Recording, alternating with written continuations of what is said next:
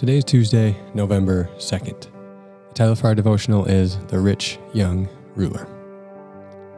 Yesterday we looked at the prosperity for generosity theme in general and saw how this prosperity driven teaching has crept into the American church and how we need to take the teachings of Jesus seriously when it comes to our wealth and how we handle money.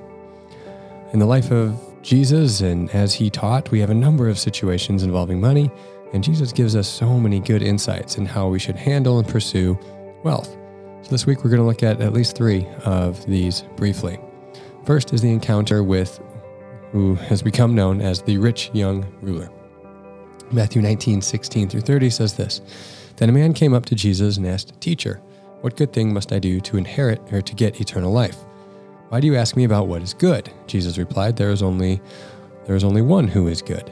If you want to enter life, keep the commandments. Which ones? he inquired. Jesus replied, You shall not murder, you shall not commit adultery, you shall not steal, you shall not give false testimony, honor your father and mother, and love your neighbor as yourself. Notice Jesus has left out the commandment not to covet. All these I have kept, the young man said. What do I still lack? Jesus answered, If you want to be perfect, go, sell your possessions, and give to the poor, and you will have treasure in heaven. Then come, follow me. When the young man heard this, he went away sad, because he had great wealth. Then Jesus said to his disciples, This is how Jesus always works. Takes an event like this and then turns it into a teaching moment. Truly, I tell you, it is hard for someone who is rich to enter the kingdom of heaven. Again, I tell you, it is easier for a camel to go through the eye of a needle than for someone who is rich to enter the kingdom of God. When the disciples heard this, they were greatly astonished and asked, Who then can be saved? Jesus looked at them and said, With man this is impossible, but with God all things are possible. Peter answered him, We have left everything to follow you. What then will there be for us? Jesus said to them, Truly I tell you, at the renewal of all things, when the Son of Man sits on his glorious throne, you who have followed me will also sit on twelve thrones, judging the twelve tribes of Israel. And everyone who has left houses, or brothers, or sisters, or fathers, or mother, or wife, or children, or fields for my sake will receive a hundred times as much and will inherit eternal life.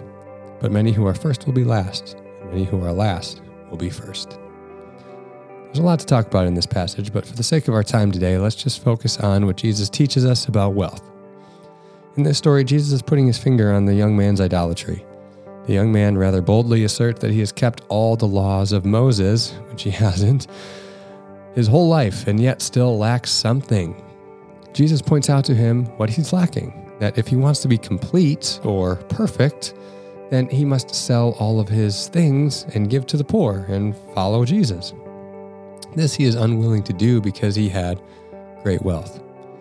This story so accurately illustrates what C.S. Lewis writes in the Screwtape Letters Prosperity knits a man to the world. He feels that he is finding his place in it, while really it is finding its place in him.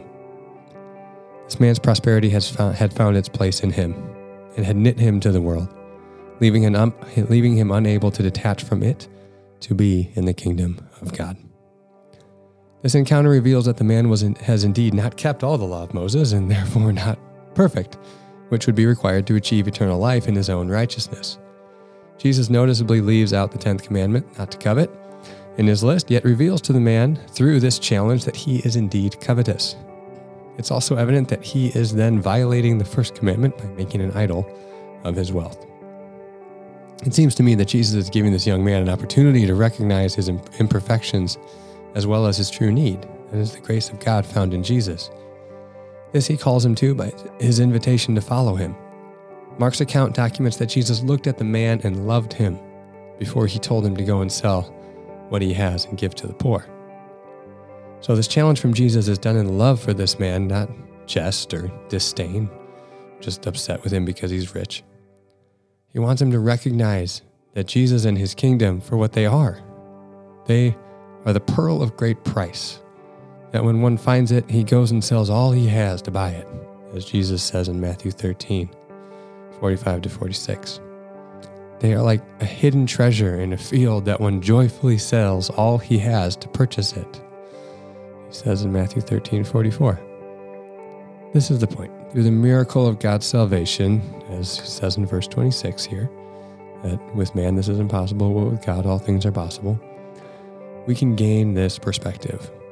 We can recognize the true value of the kingdom and therefore the insignificance in comparison of our wealth. It's not that wealth isn't important, it's that God's kingdom is infinitely more important. So, this is where we begin, not with the negative imperative to avoid overvaluing or idolizing wealth, but with the positive imperative to see the truly immeasurable value of the kingdom of God. Jesus is clear those who commit to following him will receive the true value of the kingdom in eternity, and that is far more valuable. Today, I'd invite you to just reflect on your value of the kingdom of God in knowing Jesus. Is the kingdom the pearl of great price that you would sell all you have to possess? Is it the hidden treasure in a field that you would joyfully sell all that you have to purchase? If not, your concept of the kingdom of God is too small. I'd also invite you to put yourself in the place of this young man encountering Jesus. If Jesus, after this conversation with him, if you can tell Jesus looked at you and loved you and invited you to sell your possessions and come follow him as he did this young man, could you? Would you sell what you have and go follow Jesus? This is a challenge for all of us, and it's a mental exercise worth pursuing and walking through to indicate and diagnose whether we have idolized our wealth. But more importantly, whether or not we, we see the kingdom of God and following Jesus for the true treasure and value that it really is.